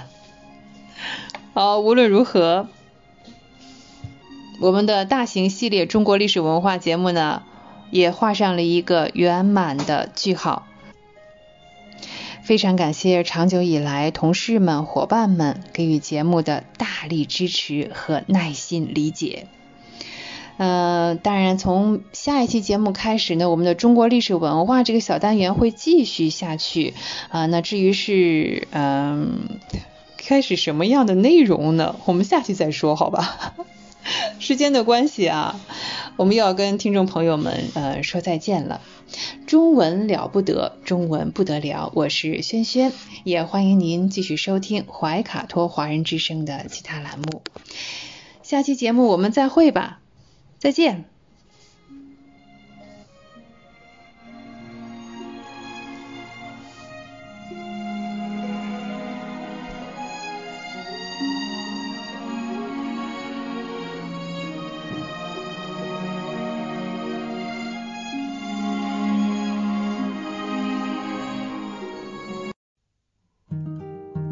感受东方文化，体验汉语魅力。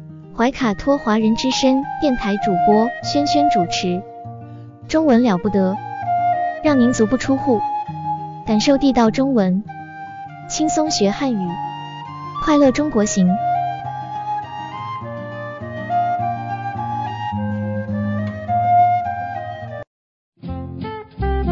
您正在收听的是怀卡托华人之声，调频立体声 FM 八十九点零，这里是新西兰中文广播电台节目。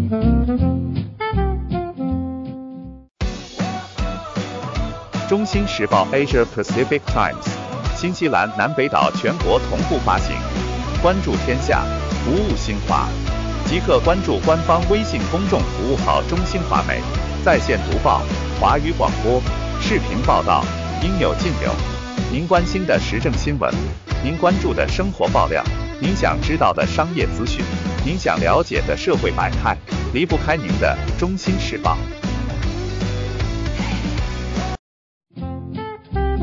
您正在收听的是怀卡托华人之声，调频立体声 FM 八十九点零，这里是新西兰中文广播电台节目。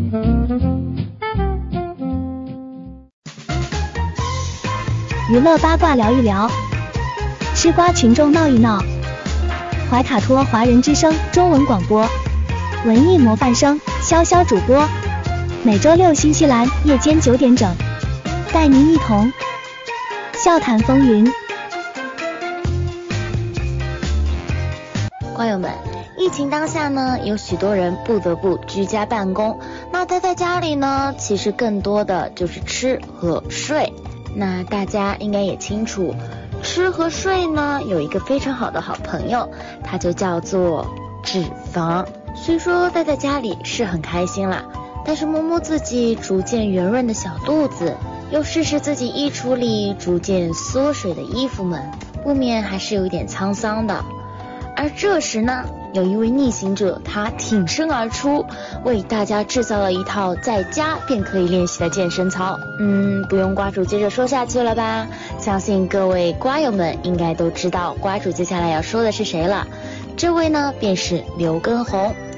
大家现在了解刘畊宏啊，其实都是通过他跳《本草纲目》。当然了，他的《本草纲目》呢，在网上虽然掀起了一股热潮，也是受到了很多批评。比如说，有人跳《本草纲目》受伤，也有人说啊，他呢，就是依靠着老友的老歌，在互联网上为自己博取人气，赚取资金，不仅不道义，也不道德。其实刘畊宏在瓜主的印象当中，曾经也是绝对不输于我们周董的。刘畊宏呢，是一九七二年十月七日出生于台湾省高雄市，是中国台湾男歌手、创作人、主持人以及演员。他的出道时间呢，甚至要比我们周董更久。他九零年呢就已经参演了第一部电视剧，叫做《家家福》，而九七年呢便成为了男声合唱团体修比都华的成员。二零零一年呢团体解散，零五年呢便参演了动作电影《头文字 D》。二零零六年三月十九日发行了首张个人专辑《彩虹天堂》，不知道各位瓜友们有没有听过这首歌？瓜主曾经呢也是这首歌断的单曲循环。是啊，这位哥可谓是英年早婚啊！零七年十月七日呢便与王婉菲在台北完成了婚礼，周杰伦当时呢还担任了他的伴郎。零九年呢，他参演了寻宝探险电影《刺陵》，那大家也都知道，《刺陵》的主演呢是周杰伦与林志玲。这部电影当时铺的也是无声无息啊，那这也是后话了，我们先不说。一二年呢，参演了爱情喜剧歌舞电影《天台爱情》，并担任监制，客串了配角。一三年领衔主演喜剧电影《囧人之月》，挠月痒。同年呢，参加了中央电视台财经频道的《超级减肥王》。要知道，能够上中央电视台就已经特别不容易了，更何况还是财经频道的《超级减肥王》，就可以知道我们刘畊宏啊，他不是没有实力的。一五年呢，刘畊宏担任了励志减肥节目《减出我个人的明星教练》，可以看得出来啊。他对于减肥真的是非常有个人心得的，是不知他之前是因为英年早婚，还是因为实在是出道太早，而又隐退太早，所以呢，现在很多人啊对他都没有印象，包括年轻人。但说句实话，前段时间呢，当瓜主在网络上再次看到刘畊宏这个名字的时候，也确实是又惊又喜啊。惊是因为。既然会以这种方式看到他的名字，喜呢也是因为看到了他的名字，原来这位哥呢还依旧活跃在荧幕之前，只是内娱市场呢其实大致已经接近一个饱和，所以刘畊宏选择在此时进入内娱的短视频市场，其实是有许多风险的。这不。一开始就有人说他不道义、不仗义，甚至说他不道德，因为毕竟《本草纲目》并不是他自身的。接下来就有人说，哦，因为有人跳《本草纲目》而受伤了。对于跳《本草纲目》受伤的人呢，瓜主表示不是帮刘畊宏说话。而是因为花主本人呢，也是亲自去看过《本草纲目》这个视频的。刘畊宏在一开始就已经有说到过，《本草纲目》这首曲子呢是一个七级难度水平，也就是一个非常有难度性的健身操水平。它适合有一定健身基础或者说跳健美操基础的人去跳，而不是说一个零基础所有人都可以跳。这只能说网络是一把双刃剑，大家更多的呢可能是出于一个好玩的心。态去跟着刘畊宏练，又或者说是因为爱美心切，出于想要更快的减掉肥肉速度，所以才会更快的跟着刘畊宏去跳《本草纲目》。对于这些啊，瓜主呢还是劝一下各位女生、各位美眉们，大家在跳《本草纲目》的时候一定要理智呀！没有任何健身基础，跳操之前没有做准备运动，以及跳操后没有做拉伸运动的女生朋友们，各位美眉们。《本草纲目》是有一定难度的，大家还是谨慎跟之。那除了这些黑料呢，还有人呐将刘畊宏推到了一个政治立场上的问题。那为此呢，有道是清者自清，他立场问题呢？国台办也是亲自下场，在我们的橙色小眼睛软件上面发布了他们的观点。就刘畊宏立场被质疑这件事情，国台办是这样回应的：国台办回应绿媒疯狂打压刘畊宏，凡是两岸齐喝彩的台独，就要黑绿媒，就要酸。报道发表观点。今天国台办例行新闻发布会上，有记者提问，台湾艺人刘畊宏近来通过新媒体带动两岸民众健身热潮，绿媒借此疯狂抹黑打压，对此如何看待？国台办发言人马晓光表示，开展交流是基于血脉相连的亲情，也符合两岸同胞共同利益，并且。国台办在新闻发布会上面还特意提到了绿媒打压刘畊宏这件事情。凡是两岸同胞齐声喝彩的，必然会遭到台湾某些黑势力的抵押或者抵制，遭受到一些绿媒酸，这一点也不奇怪。也许确实是因为他的这股健身热，导致短短几天时间，他的社交平台粉丝数呢已经破了千万，热度实在是太高，也引起了不少湾湾媒体的关注。一些没有底线的绿媒呢，在这段时间也陆陆续续发表了不少抹黑刘畊宏的通稿。对此，国台办表示，刘畊宏一家子的立场是没有问题的。所以，各位刘畊宏女孩们、各位美眉们，跟着刘畊宏是没有任何问题的。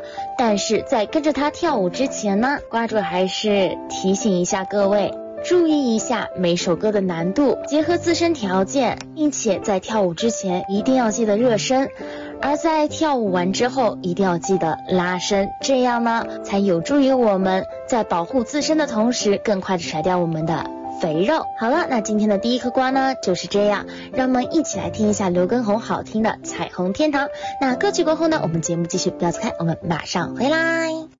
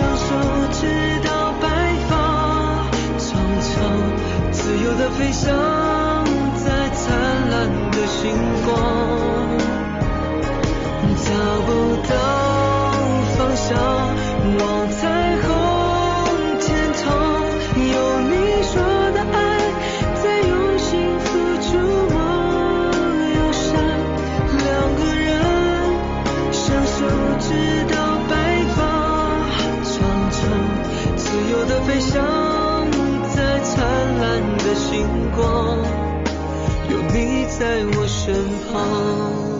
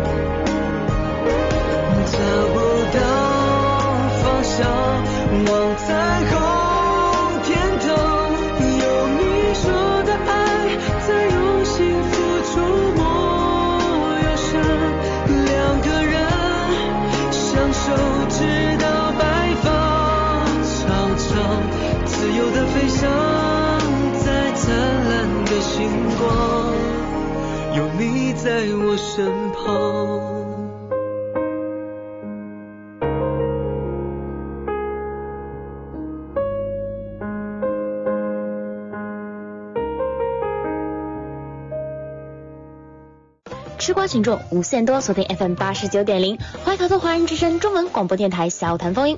Hello Hello，瓜友们，大家好呀，我是你们的瓜主孙凤姐。那在本周的第二颗瓜呢，瓜主想要提到一个久违的名字，叫做阿娇钟欣桐。听说我们的阿娇钟欣桐啊，最近在提升状态。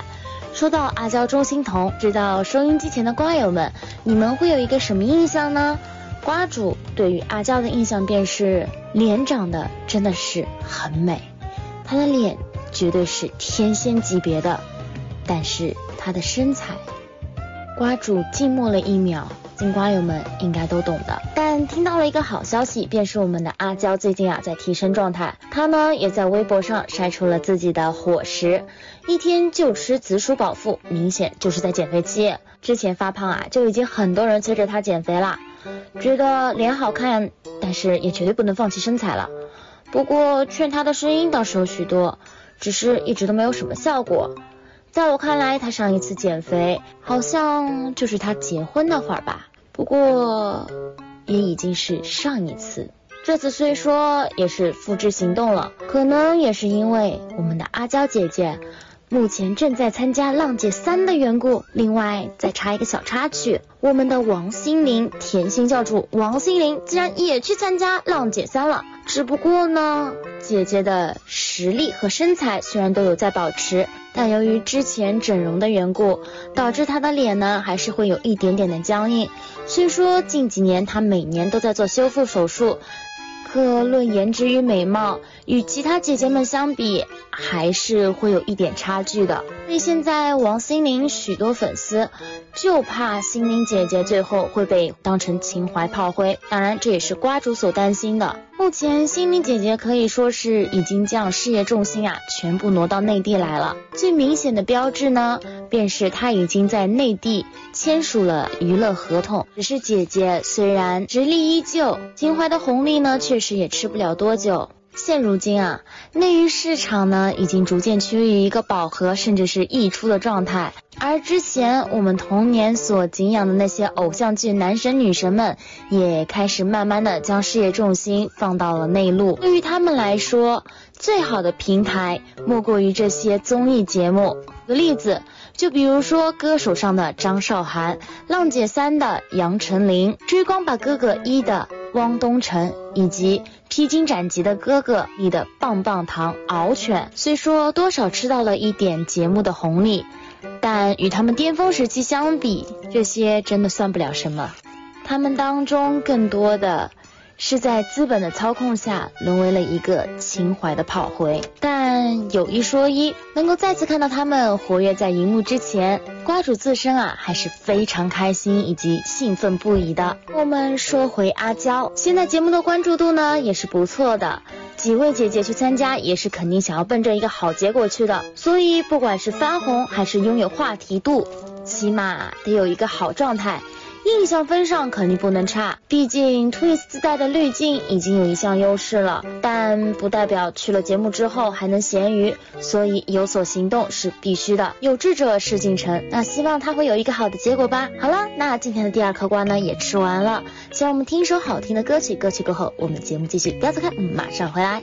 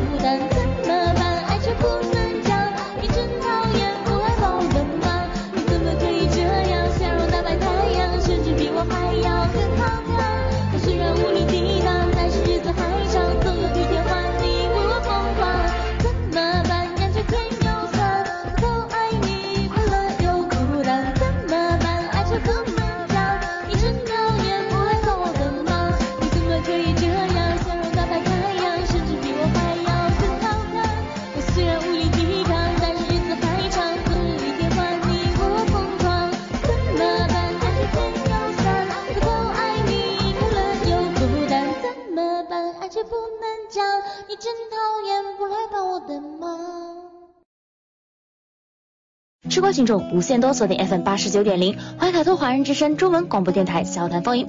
Hello Hello，瓜友们，大家好呀，我是你们瓜主先同学。那在本周的第三颗瓜呢，瓜主要讲的是一个有关于小绵羊张艺兴的瓜。那有报道称呢，张艺兴或许已经退出了 XO，并且啊，热搜话题也有了个 XO 成员表里面没有张艺兴了。其实，在四月份啊，张艺兴呢已经和 SM 公司合约约满不续，所以公司官网上他不在列表里，网友表示也是非常正常的。更何况此前就已经看得出来，我们的小绵羊呢已经完全把他的事业重心放在了内地，并且在之前 XO 出的歌当中，细心的瓜友们会发现啊，所有的韩文版呢已经没有泪这个名字了，而只有在中文版当中。可能泪还会再出现，并且拥有那么一两句的单独 solo，就很大限度的表示张艺兴呢已经慢慢不再用泪这个名字，且慢慢的退出 XO 的活动了。虽说也有他的粉丝表示，这只不过是合约期满，并不是说就相当于退团了。各位关注韩娱圈的瓜友们应该也知道，月期到，虽说这个团并没有解散，或者说成员们并没有退团的表示。不过合约期满了，不再续就相当于自然消散，或者说自行退团。明眼人都看得出来，张艺兴现在的事业重心早就已经在国内了，跟公司没有提前解约，也只不过是颜面问题。等到合约期满了再说拜拜，和平分手总好过之前其余归国三子与公司闹得这么僵，这么不愉快吧。所以说啊。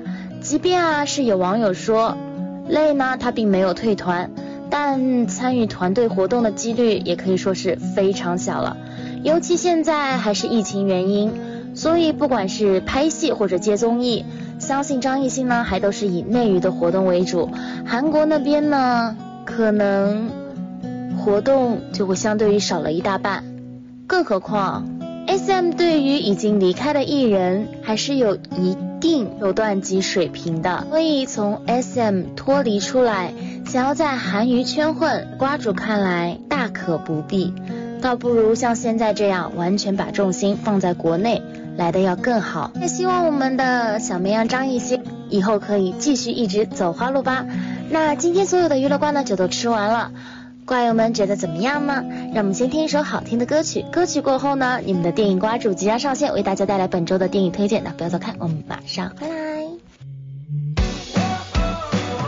中新时报 Asia Pacific Times，新西兰南北岛全国同步发行。关注天下，服务新华，即刻关注官方微信公众服务号“中新华媒”，在线读报、华语广播、视频报道，应有尽有。